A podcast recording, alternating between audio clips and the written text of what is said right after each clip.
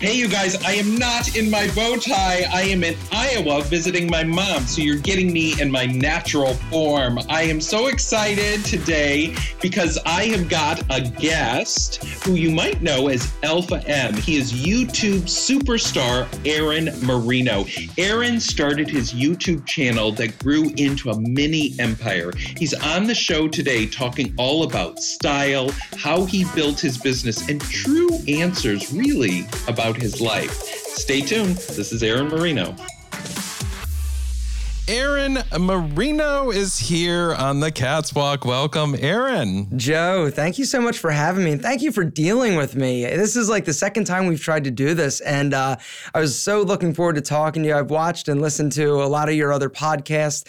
And um, and I'm just really pleased to be here and, and just so thankful that you would not uh, dismiss me after my f- momentary uh, flake out last time. oh, no. I mean, we have too much to talk about. I want to understand this whole world that Aaron Marino lives in. I mean, you've built a little mini empire that I want to learn all about. And it's like, it's just fascinating. And I find you so, you know, I've watched your videos and I look at all the things and I just, I, you know, sometimes I look at it and I go, wow, you're so honest. And so it's like, if I were to call a friend and be like, "Hey, can I just tell you what's going on right now?" That's what you do in front of the camera with your your audience, you know? Yeah, yeah. That was, you know, it's funny because that's really when um when I first started YouTube, it was back in 2008. And so this was a long time ago. It was before really anybody had any clue that you could make you know a living at this or that was you know I, I didn't even know really what it was. I I, I got kicked off a reality show uh, called Glam God with Vivica Fox off of VH1 oh. you want to talk about a train wreck? Like like VH1 shows are pretty bad.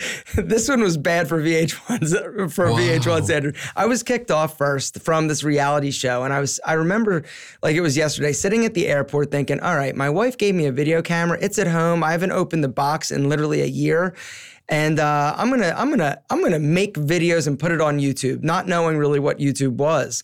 And so when uh, when I started posting videos, you know, I sort of you know, I, I, posted a few videos like, hi, I'm Aaron Marino. I was all dressed up. I thought I needed to look like an image consultant. And so I had like these, I went to JC Penney's and bought like a bunch of like jackets that were too big. I had like, big, I was like, hey, I know how to tie like a double Windsor or not. There is no such thing as double, a Windsor knot. And yeah. so I was like, oh, I look like, you know, I look like an image consultant. And so I started posting videos and, um, and I didn't really know what I was doing at all. And this was early days, and so I was looking at other people that were that were popular on the platform, and everybody was really like kind of rude and crude, and and it was very it was kind of like the Wild West back then. Yeah. And um and so I thought that's what I needed to do, and so I started you know actually you know trying to be kind of a little bit outrageous, and and what I came to realize is when I just dropped the act and got authentic and just sort of honest, that's when sort of everything felt right to me doing it, and and um, my audience also, I I guess, seemed to respond to that. And so, yeah, honesty's kind of been my thing. so, wow, that's so. That's wait, a long way to. That's a long way for me to to uh, say yes, you're right. I am honest on the, these videos. Yeah, no, I just I find it so intriguing. But when you said VH1 and Vivica Fox, so what was your role in the show? Okay, so it was a styling show. Basically, they cast all these these stylists to come oh. on and oh. compete for you know the title of glam god. And oh. um, and so what happened was I was an image consultant working with men at the time. I had a, a fitness center that failed, uh, but I was always really into like style, and so I um, was like, okay, so I'm bankrupt. What do I do now? Uh, what can I do with very little money? And so I started an image consulting firm. And so I was always looking for opportunities like, okay, how can I get on TV? Because I figured, okay, that's gonna be the reason or how I'm gonna, you know, make it big in in in this world. And so I saw a Craigslist ad for a reality show casting, and it was for people with that, you know, like style or or something to that effect. And um, and so once I realized that it was for a, a show that was to focus on women, I actually started teaching myself makeup and all sorts of things to try to, you know, learn and act. And I, I kind of lied my way onto that that show, saying, "Oh yeah, I work with all sorts of women, and I'm, you know, a, a, a, did you do makeup and stuff? I didn't get to that point because oh. I got kicked off too oh, early. Oh, yeah, but I was I was definitely uh, out of out of my element on that show. But um, but yeah, it was still it was still fun for the day that I was there before I got excommunicated from VH1. I was definitely not the glam god, not that Whoa. season. So yeah.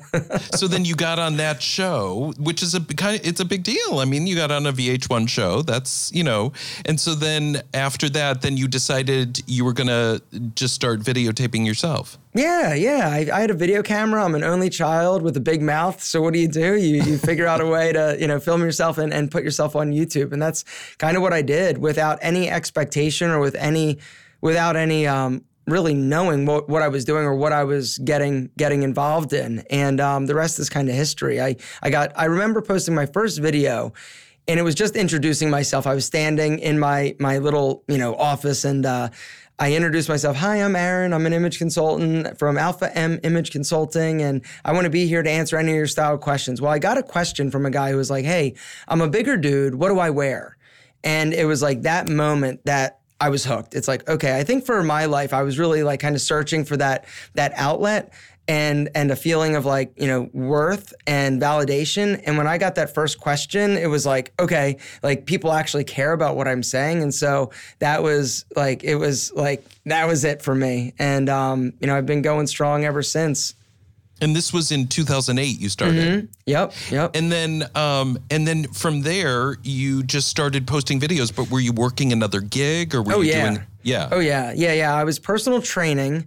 That was how I was making really my my money. I was also doing uh, some some image consulting on the side. This was back in 2006 and seven when um, I, you know, you could advertise on Google for a relatively affordable price per click or acquisition you know, eight dollars. You bid on, you know, men's style consultant or men's image consulting. I was I was bidding, you know, three dollars, five dollars, and actually getting clients from around the country that would fly in for the day, and I would take them shopping. Really? And yeah, yeah, yeah. And they would pay you for a day. Yeah.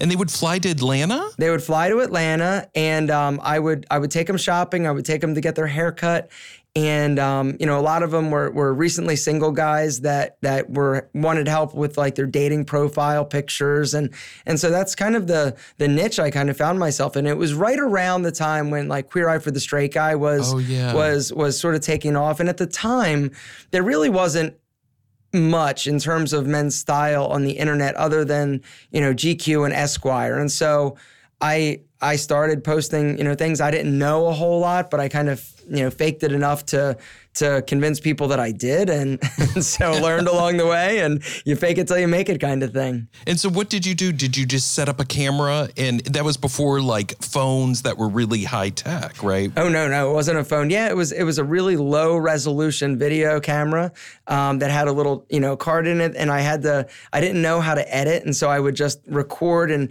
and I would have to. Me- if I messed up, I'd have to start all over again, and so my videos would be like two minutes or three minutes, and um, yeah, it was it was a lot of fun, and and so that's kind of how it all started.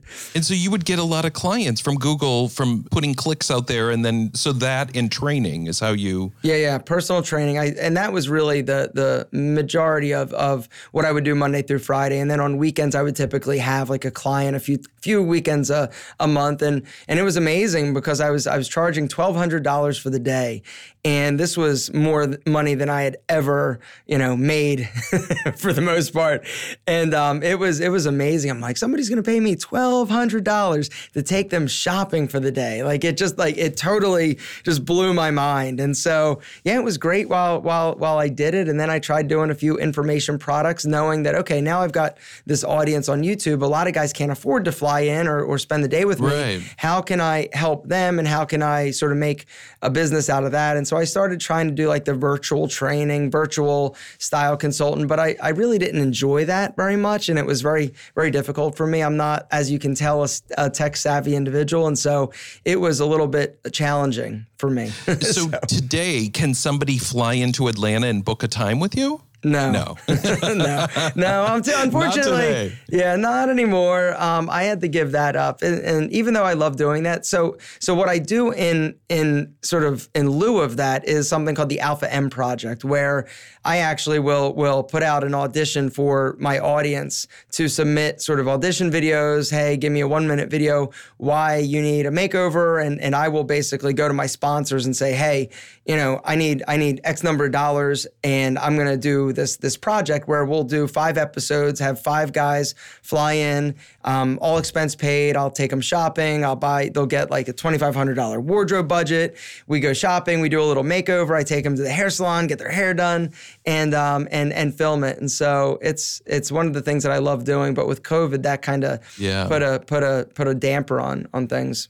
But I, I'm surprised because I mean, if you make twelve, fifteen hundred dollars a pop, but you've got so much going on with your online that it it's prohibitive for your time. Then, Yeah, I like so with YouTube and and all my videos now are sponsored, so I will have a sponsor for the videos. And so in terms of a a what you make per sponsorship and how long it takes and versus spending all day with Yeah. somebody taking up your whole day. Not to mention I have I have some internet businesses and and it, the internet kind of will will warp your perception of a dollar. And if you figure out a, a way to actually convert, you know, a, a sale by you, you know, just advertising online, it, it's it's the internet. The internet is a good thing, but it's also a bad thing. And so oh, you mean you get spoiled with the amount of money that you can make? it's it's not spoiled. It's it's yeah. I mean, you you can. It's it just changes your perspective of how Yeah. hard it is to actually make a dollar. Like I I remember for me. Uh, when I was personal training, you know, to make twelve hundred dollars, I would have to train like like twenty or thirty sessions Right. in order to make that. Right, thirty hours Yeah. for you know twelve hundred dollars or whatever it meant was, or maybe it was like nine hundred and sixty dollars. I'm trying to remember, but um, and so then then the style consulting that like kind of changed my perception, and then once you figure out you know if you have an audience on online you know that that changes things again and so Can I ask, um, and you don't have to answer, but I'm just curious because I think a lot of people are. But I've watched your videos and I know you say, oh, I kind of get uncomfortable about money and talking about some of that stuff. And- totally totally but yeah. here it goes. Okay. No, so um, but like when you say if you say twelve hundred dollars, you know, for one day of styling. It- let's say before the days of Aaron Marino today with six million followers, let's say the days of a million followers. What are we talking about? If it can, like, if we did one day, if an ad, something like that, sponsored. so you know, sponsorship yeah. um you know it's anywhere between just the like around $20000 okay. So the difference between, you know, twenty thousand dollars for a sponsorship, you know, it's it's big, it's it's a lot of money, right? And so obviously, and so you know, that's what it that's what it could be. I mean, and depending on your audience, depending on your conversion rate, depending on a lot of different factors, um, you know, it it can go up, it can go down. Uh, I mean, you know, it's not really necessarily about how many subscribers you have. It's more about how effective you are at talking about a product and then driving people to you know a landing page or a link in order to you know get them excited enough to go check it out and and and actually you know check out the products Does it make you feel a little bit? I just noticed when I asked you and you said twenty thousand dollars. Does it make you feel a little like awkward or uncomfortable or no? uh yeah totally it makes me it makes me uncomfortable talking about it i guess just because it's something that i'm a i come from an a, a, a an italian you know, a poor Italian family that that has so much guilt around everything we do, right? Everything like I come are- from a very Jewish. Yeah, Jewish and Italians- Very similar. Yeah. So Mike, that works with me, Pete and Pedro, he's he's Jewish. My two best friends, Terry and Brian from high school brothers, Jewish. So like the, the Jews and Italians are super similar in terms of of the neuroses and also Right. this like feeling of like you know this like guilt, right? And like so that you're saying I can get twenty thousand dollars a month. Like who are you? Or no, you- no, no, what- no, no, like no, not like that, not at all. No, it's it's it's a guilt where I, it's so hard to really. Um, I don't know. It's just it's just money is one of those things where I've always shied away from from discussing it. It was one of those weird. So I was I was uh, I did an interview with Kevin O'Leary, and Kevin O'Leary, you know, dove right into money, and it's just yeah, it's it's just a topic that I don't know. I just I I know that it's sexy, right? I know that a lot of people online, especially in the entrepreneurial world, mm-hmm. they are very excited to tell you about how much money they make, mm-hmm. right? And that's kind of like their thing. There, there are a lot of people that you know, will will lead with that in order to sell their their product or their service or whatever it is to teach you how to do what I'm doing. When the truth is, they've never done anything other than create a course in order to convince you that they can teach you how to do what they do. Oh, right. And so, um, yeah, and so it's uh, it's one of those things where I've just always been uncomfortable talking about money.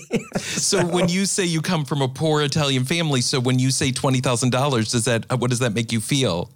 No, it makes me feel it. It I, I We're getting up close and personal yeah, here, Marino. We, we want to know. Uh, am I am I sweating? No, um, you're fine. No, what is it? What it, it, makes me feel very, very, very, very, very fortunate. You know, I know yeah. that you know there are a lot of people out there that work much harder than I do, and it's just one of those things where I am I feel very fortunate that I found something that I really love doing that I I can support myself I can support mm-hmm. a lot of people that work for me mm-hmm. um, you know um, I'm just fortunate and the other thing is I don't know how long this will last I mean you know 13 years ago I was driving a beer cart at a country club um, to put gas in my car because I was filing bankruptcy because my dream had just collapsed around me and I didn't have a plan B. And so I am ultra aware of the fact that I am in a very fortunate position. And every day I get up and say the same thing to myself, and that's don't fuck it up today. and and so far, you know, 13 years later, I've, I've been, you know, doing my best. Some days I come close and I've got a lot of people around me that that are sort of my barometers of of don't say that. Because you know in, in, this world i mean you know this cancel culture you know you say one thing or make one wrong move or piss the wrong person off you know it's kind of like you know people are very people really like to see successful people fall and fail, and which is kind of weird, right? And and it it's kind of sad. weird. It is like, like I would want to see somebody so successful that you go, oh my god, I'd love to have what he has.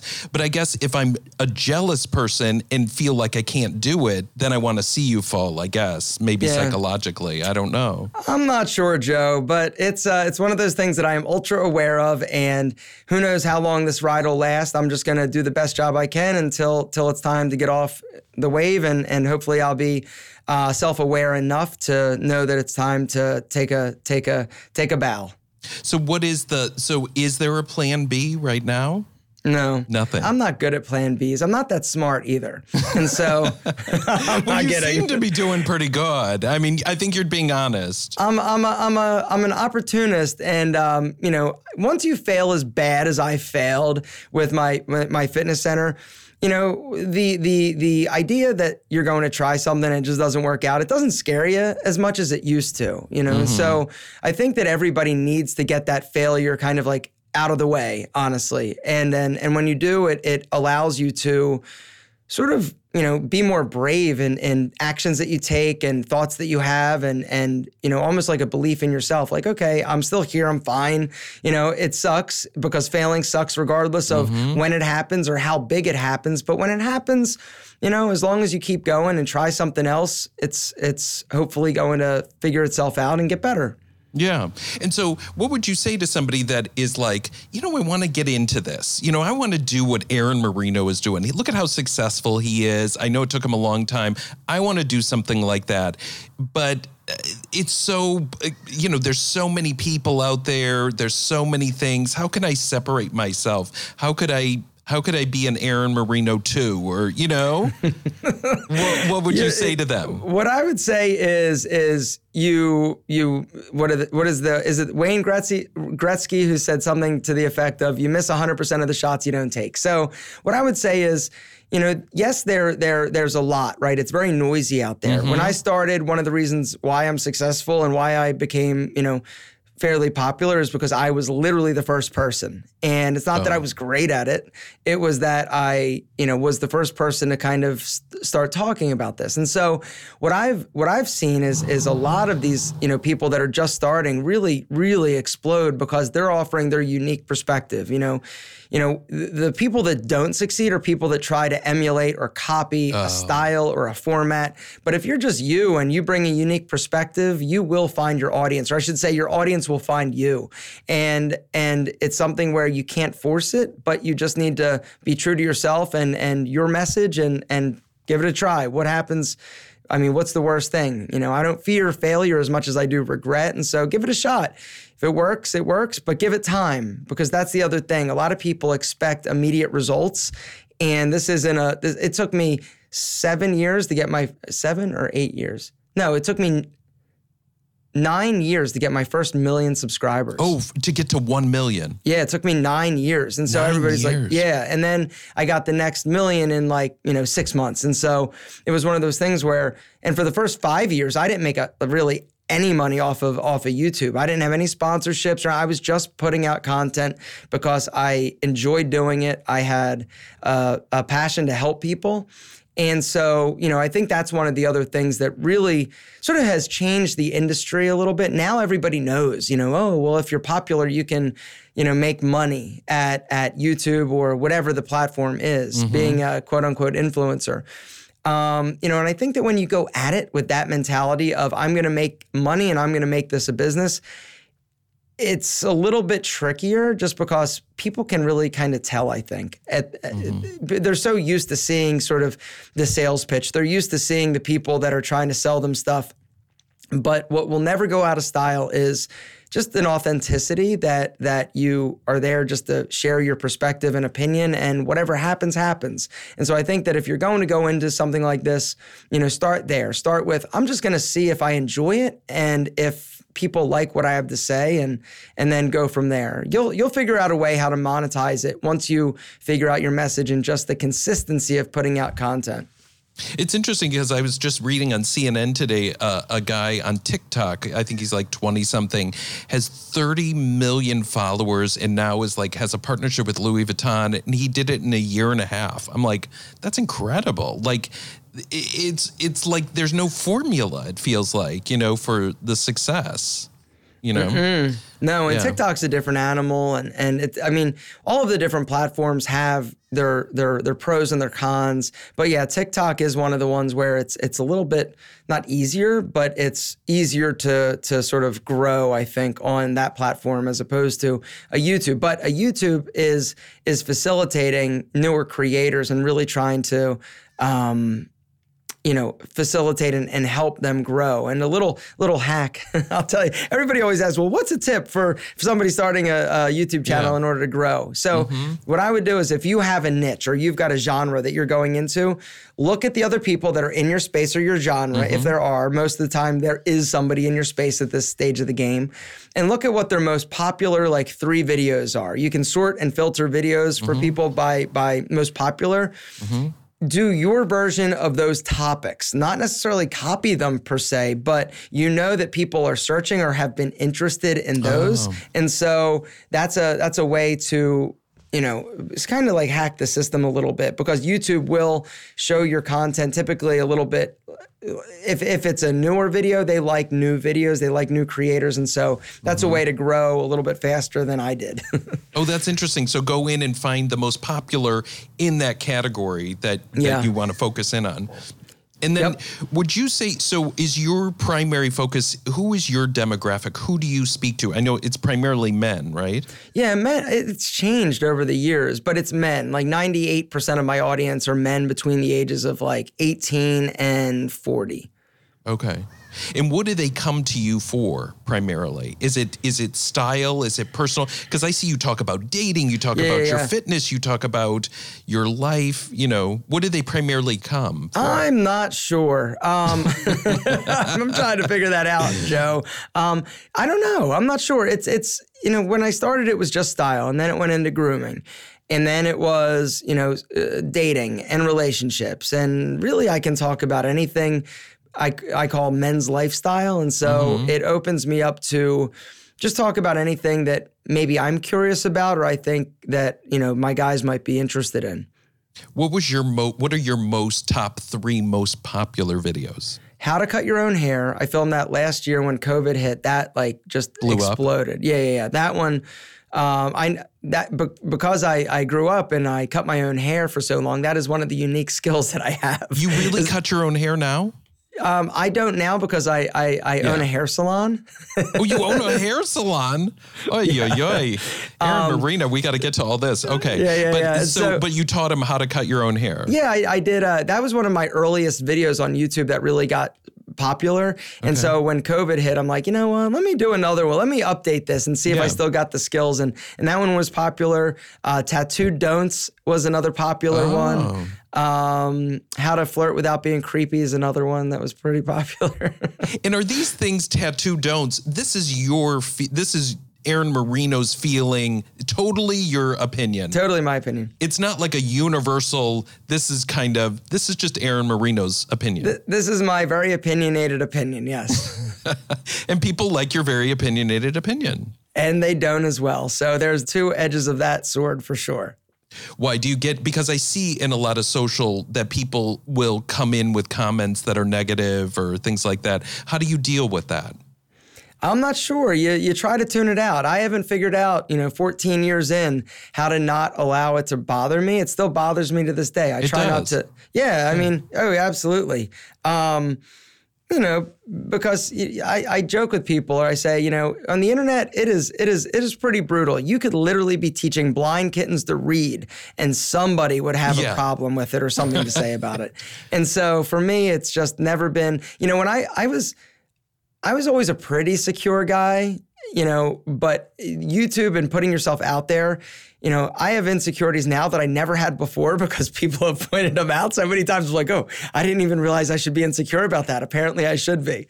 And so you deal with it. It's it's it doesn't come without its negatives. And that's something else that you should be aware of. If you are going to go into this line of work, just be aware that that it's not all roses and sponsorships. There is Right. definitely a, a level of of just like horrible people out there. There are some horrible people out there that just live to try to hurt your feelings or tear you down, regardless of how pure or honest your intentions are. What are some of the um, things you feel insecure about?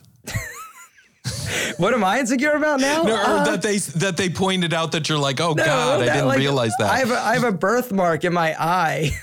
oh, that's a birthmark, and people talk about that. Oh yeah, yeah, yeah. So now I make a joke about it, but I'm not really insecure about that. But I'm just saying, like, um, you know, it's It's just stuff. well, yeah. one of the things that that okay. So I, so the the, my, the name of my channel is Alpha M, right? So when you think about an alpha male, I am Mm-hmm. Right. definitely not him. you don't think so? no, no, no, no, no. Well, I don't know, Joe. I see. it's- now looking at you, I go, yeah. You you come out as like, hey guys, here's what we're gonna do. We're gonna do it like this. We're gonna, and that's what I think of like an alpha. But you Yeah, tell me. no, no, no, no. Okay, no. okay, no, I was no, wrong. No, no, I am. So I, I would. I'm definitely not. I am a, a smaller guy. I'm five foot six and a half. I got a high voice. I got pointy ears. I pluck my eyebrows. I wear earrings. I'm just. I'm not what society would deem an alpha male. And so, but the reason why my channel was was called Alpha M was because I had an image consulting firm that was called Alpha M Image Consulting. And so when at the time I was trying to create a name for that, it was okay, I want a name that says like male, but not like King of the Jungle Consulting. And so I was like, instead of Alpha Male, let's do a little more stylized Alpha M. Now, you know, with everything that's going on, you know, Alpha Male is definitely something that is that is um, not not loved by everybody. And so Oh yeah. it's good though. I don't I don't care. Yeah, no, I mean, I, i- isn't it interesting because different perspectives see you in a different way? So somebody might say no to Alpha M for you, but when I look at you, I go, oh yeah, I can see that. You know, so so there you Well, go. thanks, Joe. Yeah, I'm just saying. I feel better now.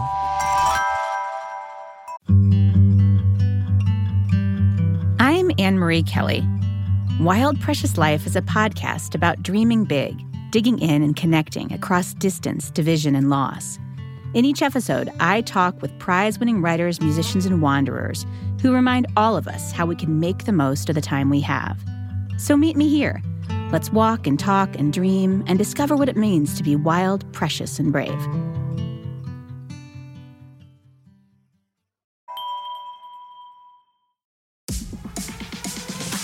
So, you know, you talked about growing up poor. Can you tell us just a little bit? Like, I think it's always good for people to understand a perspective of where you came from. What was it like growing up for you? And was it a struggle? in terms of emotionally, yeah. Financially, yeah. Um, you know, in terms of how okay, so how financially strapped were we? You know, well, my earliest childhood memory is I, we, I got robbed. Like we're, I remember I was like two years old. It's my earliest childhood memory. Waking up and looking in the living room and seeing somebody stealing my TV. That's my earliest childhood memory. We are living in Center City, Philadelphia. Um, my dad was going to school. My parents were literally 19 and 20. So you know, it was, it was, it was a struggle. And so you know, food stamps and and all of that. And um, just never had much money. I remember when I was uh, 12 years old asking my mom for $1.25 to go get a piece of pizza with my buddy. And um, and we didn't have an extra dollar and 25 cents to spare that I could go get a piece of pizza. And you know, so you know, things were things were not amazing in terms of financially, but it was okay. You know, in terms of emotionally, I had a few abusive stepfathers, and so they did a number on me. And that's why I, at, at 12 years old, I asked for a gym membership because I watched the movie Rocky. I think it was like Rocky Four, and I was like, oh, Yeah. you know, I want to, you know, I want to, I want to, I want to lift weights, and and so, um, so I asked my mom for a for a gym membership for Christmas, and then that was kind of like when I found sort of myself, my confidence, and my my passion, what I wanted to do for the rest of my life. And so, uh, but you know, when you grow up and you have you know emotionally abusive people in your life, especially as a little kid, it really does a number on you. And in terms of your self esteem and your ability to sort of speak up. And so for me, um, I lost my ability to sort of stand up for myself. And so when I was, I think it was like 24, 25, I, I knew that I needed to fix this. And so I sought counseling and, and therapy and, and sort of work through some of my issues that I was having. And so, you know, how was it growing up? That's how. Wow. And so you make it sound so easy. You just went to therapy and you're fixed. That's it. Fixed, that's it. Come That's on, it. Aaron Marino. Really? oh, yeah. That's, you know, that's how therapy works. Yeah. Well, but doesn't it? I mean, like that does a number on you to be able to go, um, okay, like how do I proceed in my life? And it doesn't seem like you lost your voice. Like, I mean, you have a voice and you have an opinion, and that's awesome. Yeah. Yeah, but the problem was you have to I had to change like everything about like sort of in order for me to get out of that that feeling of not being able to like stand up for myself, there are people in my life that I needed to basically remove in order and and change sort of my cuz I would have never been able to stand up for myself if I had stayed in some of the relationships, if I continued to work at the place that I was because there was this weird power dynamic. And so for me it was about really shifting not only my mindset but um but my but my but my actual you know life. I needed to change in order to kind of like press the hard reset. Yeah. What what advice would you give to somebody that goes, you know what, I've been through similar stuff. You know, how do I get my voice, or how do I be able to to to f- have the confidence, you know, to to kind of keep going? Yeah, it's it's something where I don't know who said it, but it's uh, therapy is a gift you give yourself, and I would definitely seek it out. And the beautiful thing is that there are amazing resources out there. Um, like there never have been before. The internet has made a lot of things great, right? And so, you know, therapy is one of those things. You know, there's a, a resource that I love called BetterHelp that um, that has, you know, you can basically go on and, and fill out the questionnaire, talk about your issues, and they will connect you with a counselor. And there's even like financial aid available. So literally, if you want help, it's out there. You just need to mm-hmm. seek it and then and then work through it. You know, finding a good therapist is kind of like dating, right? You got to Yeah. date a few different people in order to find somebody that's right for you. And and therapy is is one of those things that you just need to, you know, trust the system, but you've got to work it. You know, it's not going to just come to you. You've got to be willing to put in the time and the legwork in order to make it make it beneficial and for you to realize, you know, you know, hey, I want to be happy. And that's really the thing that you need to decide, Joe, is you've just got to decide that you want to be happy.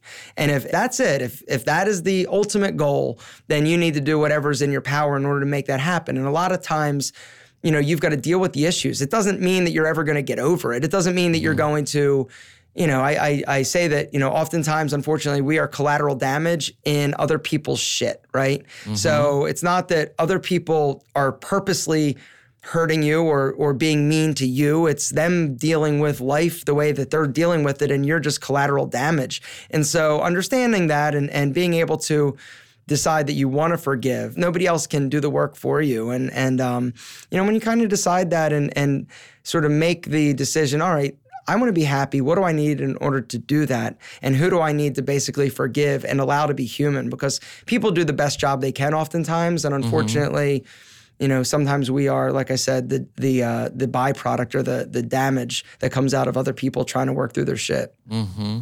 What kind of therapy did you have a certain kind of therapy that helped you? Just talking just talking just talk and therapy. just just talk therapy is really all it was you know there's a lot of um, you know i was talking to a buddy of mine who is also an influencer and he's getting into sort of the whole the uh, hallucinogenic therapy Oh. that's like that's they're starting to do some really deep stuff Yeah, where yeah. um, you know a lot of times we have these these walls you know i have literally blocked out five years of my life i don't remember and i have no memory from living with my second stepfather like zero memory How old were you? uh probably i guess i was around i don't know like six to around 11 i don't have any like memory of that point in my life I mean, do And- you want to try to remember? Nope. You- I have no desire. You're good. Your mind is amazing in what it can block out. And Well, so but figured, sometimes, but sometimes I think like if you do block it out, Yeah. we hold things in our. I was interviewing Fran Drescher, actually the nanny, you know, and Mm-hmm. I she was talking about how she went through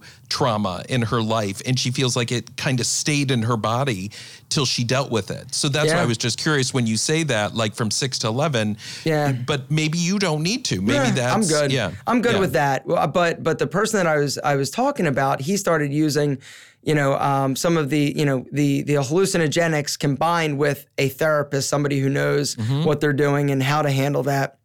And he uncovered all sorts of things that he had totally repressed, like being molested and and you know some real serious things that that he all of a sudden is like, okay, now it's making sense. Like, so you really just need to figure out what's going to work for you and, and figure out how you need to go about doing that. But there are a lot of different resources out there and different therapies for different people. And, and it's about, you know, just deciding that you want to be happy and then exploring and going to the end of the world in order, or the end of the earth in order to figure out how to make that happen.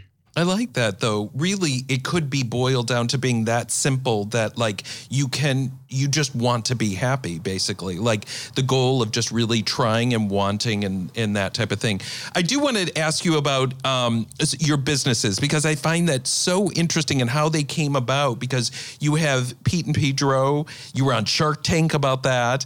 Um you have Envy eyeglasses. Enemy. Yep. Enemy, enemy, not envy. Uh, enemy, hello. Uh, enemy sunglasses, yes. There's so many different things. So, how did these all start out in in Pete and Pedro? How did that come about? Yeah. So, um, so just to run my businesses. So I have uh, the the YouTube channel. I've got Pete and Pedro, which is my men's grooming hair care company that I was on Shark Tank for that. Um, I have a Enemy Sunglass company. I've got a skincare company called Tiege Hanley, an advertising agency called Men Influential Media. Um, and then uh, recently started a, a a business with some friends to invest in other small businesses called Area Six Two Seven to facilitate and, and invest in in small bootstrap businesses. And so yeah, so I like I said, I'm a creature of opportunity, and so all my businesses kind of happened by accident or just out of curiosity to see if I could do something. And so when I was um, I was on Shark Tank twice. The first time I was on, it was for what is called the Alpha M Style System.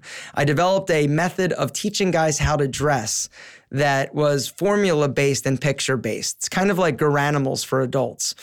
And um, and so I went on to Shark Tank, and they hated the idea. They hated the fact that it was DVDs that I was doing. They hated the fact that it was two hundred ninety seven dollars an information product. And so um, when I left, I I was kind of bummed out, but I was like, oh, I'm going to sell a gazillion of them. I'm going to be super rich by the time Shark Tank airs. And the night Shark Tank aired, I literally sold one style system, and I was gutted. And uh, but you know, it's like, all right, well, this wasn't right. What's next? And so I'd always really been into hair care products and styling products, and so I was frustrated that that a lot of the lines would have like one or two good products, but they wouldn't have like the complete like line of, of great products. And so I went to a, a stylist that I was really good friends with. I said, Hey, do you have any connections to any labs that make hair products? And he gave me a few phone numbers and I ended up sourcing um, some some like five or six hairstyling products and creating the line Pete and Pedro, which is expanded to not only hair now, but but body products, you know, Right. shave products, um, tools, things of that nature.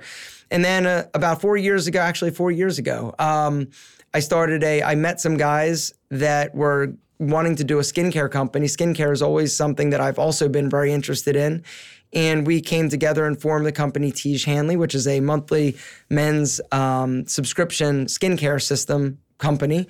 And um, then advertising agency kind of happened because I was tired of trying to sell my own advertising. And, and my buddy from my best friend from high school, Terry, came to my family reunion and um, he was sort of he was a car salesman. He was in between mm-hmm. jobs. He was he was like not just like a car salesman. He was a great car salesman and he was a uh, general manager at a few different you know car dealership groups. And so he was out of out of it for he he basically left and he was sort of trying to recalibrate, figure out what he wanted to do. The car industry is a brutal industry for mm-hmm. salespeople and it, it just beats you down. And so I said, Well, I said, how would you think about maybe trying to sell advertising for me? And um, he's like, okay, well, yeah, let's let's try it. I said, okay, well, how much money do you need in order to sort of make all your ends meet a month? He goes, well, probably around five thousand dollars. I'm like, all right, so here's what we'll do. Let's try this for three months. I will commit to fifteen thousand dollars, and and if it doesn't work, it, if it's not working, it's not working. And we just got to make sure that we maintain our friendship. And mm-hmm. uh, it was so successful right out of the gate that my my other friend, who was another lifestyle sort of YouTuber, I was like, yeah, he's selling you know the crap out of these these these these ads for me. And he's like, hey, what do he sell them for me? I'm like, yeah. And so then we came together oh, and wow. and um, and started an agency to help our other friends sort of you know manage and navigate the world of of influencer paid advertising. And so we rep now about 40 guys that are similar wow. to, to me. Oh, that are doing exactly kind of similar stuff. Similar, yeah. similar. Yeah, we got car guys, we've got, you know, lifestyle guys, we got vloggers, we've got um, you know, beard guys. We've got a few different sort of genres, but they all have a very similar demographic. Men between the ages of like 18 and like 45. Wow, interesting. Can I ask you, I mean, what is the volume you do on Pete and Pedro? Volume. Like sales volume? Because I know sales, I know you talk about the sales doesn't always mean that's what yeah, you yeah. earn.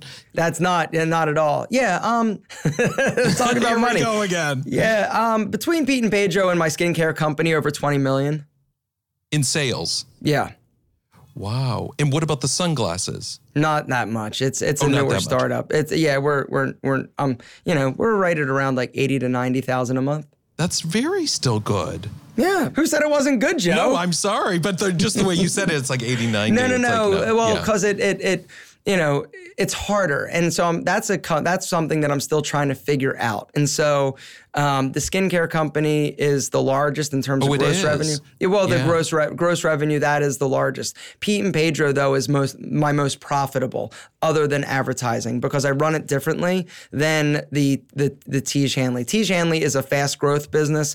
Pete and Pedro is a life more of a lifestyle business that I really pay attention to my my profit margins and and um, you know run it differently than than I do Tiege Hanley. And Tiege Hanley, is that only men's skincare or yeah. do you have women's? Nope, it's only men's skincare, yeah. And and I have to I can't buy just one product. I have to buy a monthly subscription. No, you you can go to Amazon. We started really kind of doubling down and people really wanted to buy um, you know things on Amazon. And and the way that it works, like we give you like a month's worth. So like our exfoliating scrub is, you know, 0.75 ounces. And oh, we yeah. give you an instruction card that shows you exactly when and how much to use, what product in what order. And so we've taken a lot of the guesswork out of it. Uh, we've got, you know, three different levels, but now we've started to roll out additional products um, in that line. And so so now like you can, you know, add different products like a body wash or an oh, exfoliating oh, yeah. scrub bar to to your to your box. And so it's it's getting more customizable oh, as yeah. opposed to a, a, rigid, you know, structured system like it, it used to be. And where else can people buy it? Just on your website? Website and Amazon. Yeah. That's it. Yep. Not in retail stores. Mm-mm. Would you ever do retail? Uh, yeah, we we would. We had a call with Target with uh, for for Tiege Hanley. They passed on us because they didn't think that their audience or customers would pay thirty five dollars for a system of skincare, and so they were very they were they feel like their their customers are more price sensitive than than uh, than our because we we were we pitched them like a complete system like yeah. this is what you get and it's 35 45 dollars and they're like yeah it's so so they passed on us now we are considering you know going into retail but it would change our business substantially. Um, going on Amazon changed our business. And um, you know, we're still working through growing pains. This past year for companies like like mine, in terms of logistics and packaging and shipping, it's gotten really weird and expensive. Oh, and right. shipping- Because of COVID, you mean? Oh yeah, Or- yeah, yeah, yeah. Shipping is, is shipping is such right. like that is that is the biggest headache that you're going to have to try Oh, and figure yeah. out if you're somebody that wants to offer a product that you're going to ship places. Um, that's it's a nightmare, and so it's something that's constantly you're trying to figure out. But the best margins is direct to consumer, what Mm-hmm. you're doing. Absolutely. Yeah. It depends though. It depends on that's a that's a very general blanket statement. It can be, but it's not all the time, depending on what how you're growing and your customer acquisition cost. Yeah, you know, your margins are better because you're you know, you're able to offer a higher quality product at a at a better price, but you know, it's if your customer acquisition cost, and like I said, depending on the way that and the manner in which you're trying to grow and scale that business, it changes. But you know, retail is amazing. Like I have friends that are in retail and they'll do, you know, one purchase order, two million dollars.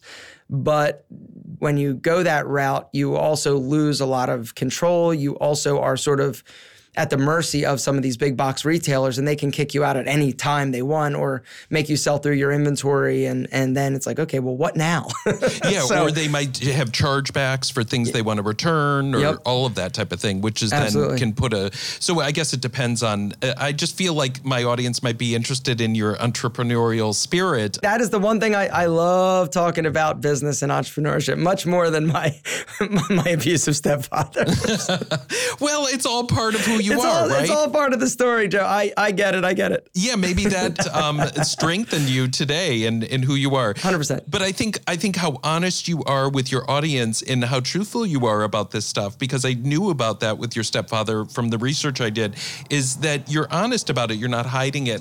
You know, that's a different culture than I was raised where where we didn't have as much of that, so you didn't know about people as much. So Yeah, I and think that's- that's interesting. And I and I think that honestly, in, in today's world of of a lot of style over substance, I think that you know being being honest and being vulnerable and allowing people to see sort of past the shiny facade of of mm-hmm. of things, I think is is needed. Just to you know, I think people need to connect, and that's something, and that's the reason why, honestly, I I'm you know whatever degree successful I am is because you know people connect with me for whatever reason and decided to to invest in in the products that I talk about and and promote. That's great. Um, any other products that you want to share about with Pete and Pedro that are your top sellers? What is your number one? Number one seller is our Pete and Pedro putty. It is a uh, high hold matte product, incredible. And then our second best seller is the uh, the sea salt spray, just to add extra texture and volume. It's amazing. Uh, something recently that that I launched was was the Stubble Buddy, a new What's product. It's, it's a little okay. So you know you don't have a beard. Well, guys No. with beards like mine, you know, when we trim our beard, the stubble gets everywhere on our sink. Uh-huh. And as a guys, er, I will say, making a sweeping generalization, we're not amazing at cleaning up 100% Right. of the time. Right. And so this is a little uh, facial hair stubble vacuum that basically vacuums up all of your all of your uh, trimmings. Um, Oh my God. Yeah, and so it's pretty cool. So we launched that a, a few months, or actually a month ago, and uh, you know, new product, and uh, And it's know, I- done well? yeah, it's done well. Al- Well's relative. I mean, Yeah, right, right. Well's relative. Trying to figure out once again, it's it's you know the overnight success or the the launch of something and it just blowing up.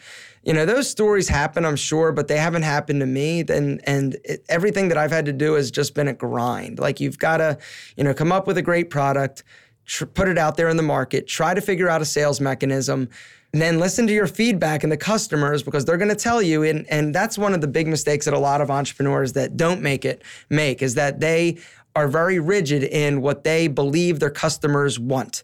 And when they get the feedback, they don't listen.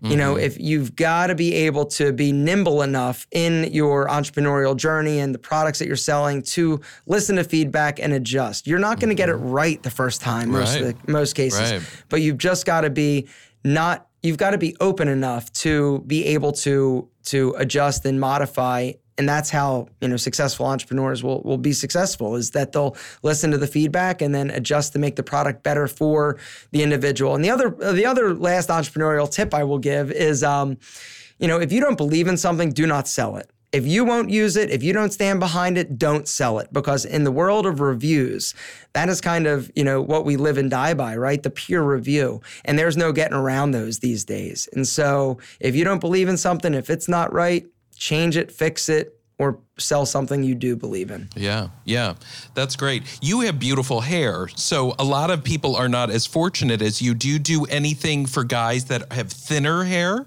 Yeah, of course. What That's is your? is that the sea salt spray? sea salt spray and then a lighter product like a, the clay that we sell is a very light clay that adds a little bit of root texture and and volume. We also Oh, sell a, vol- thickness. A volumizing shampoo that's amazing for guys that have fine or thin hair.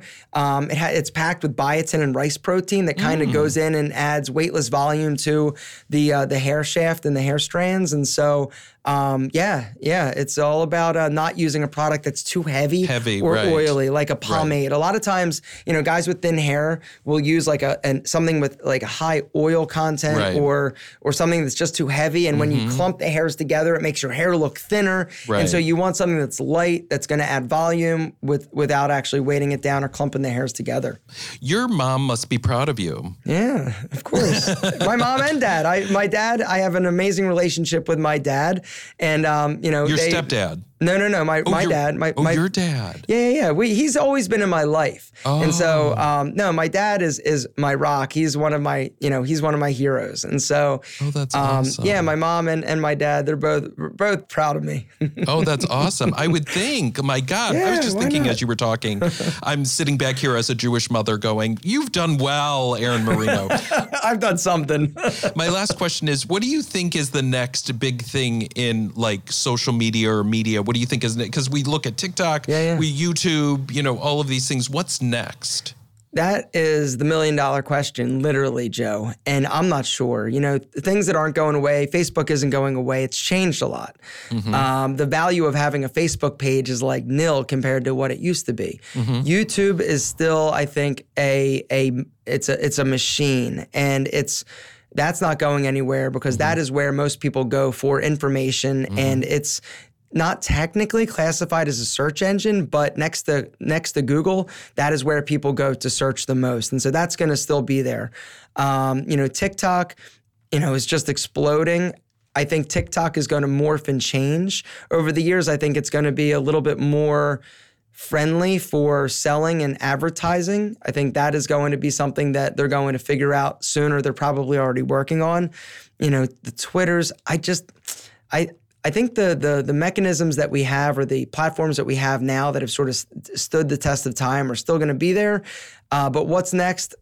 Who knows? Some some 12-year-old is developing it in his in his parents' you know kitchen right now, and and we'll know in two two weeks. Right, right, you right. know, that's the beautiful thing. Yeah. One last question. I promise this is really the last question. What is one thing you would tell somebody that you haven't told anybody? Okay. Because I know you share a lot. You share a lot. Something you haven't told anybody that you think could help somebody else out in their life. that success doesn't always look like what you hope it will. And what I mean by that is just, you know, a lot of times we think that this is sort of the path that we're going to go on and this is the only thing that is going to make us happy and fulfilled. You know, sometimes the universe has different plans for you. Don't be so blinded by your your your pursuit of of that thing that you think is going to mean happiness for you because sometimes the thing that's going to ultimately change your life and make you the most fulfilled, confident, happy person you've ever imagined yourself to be is actually something that you never dreamed possible, ever considered, ever considered doing. So just be open to the possibility that success might not knock on your door and deliver you a pizza. Hmm. I like it. That's very good. And that could apply to all parts of your life. It could be applied to your personal life, your love life, your business life, your everything. So Everything. Anything. Yeah, that's great. Aaron Marino, you have been so generous with your time. Everybody should go to Alpha M, which is on YouTube. They can, um, there, there's links to all the product pages that we talked to. So there's so much to buy and listen to and watch and learn, and well, it's all there. So um, thank you so much for coming on the show. And uh, it was so great talking to you. Thank you so much, Joe. It was a pleasure. Thanks for listening to the Katz Walk. Make sure to subscribe to the show on your favorite podcast app. This has been a production of Evergreen Podcast. A special thank you to executive producer Gerardo Orlando, producer Leah Longbrake, and audio engineer Dave Douglas.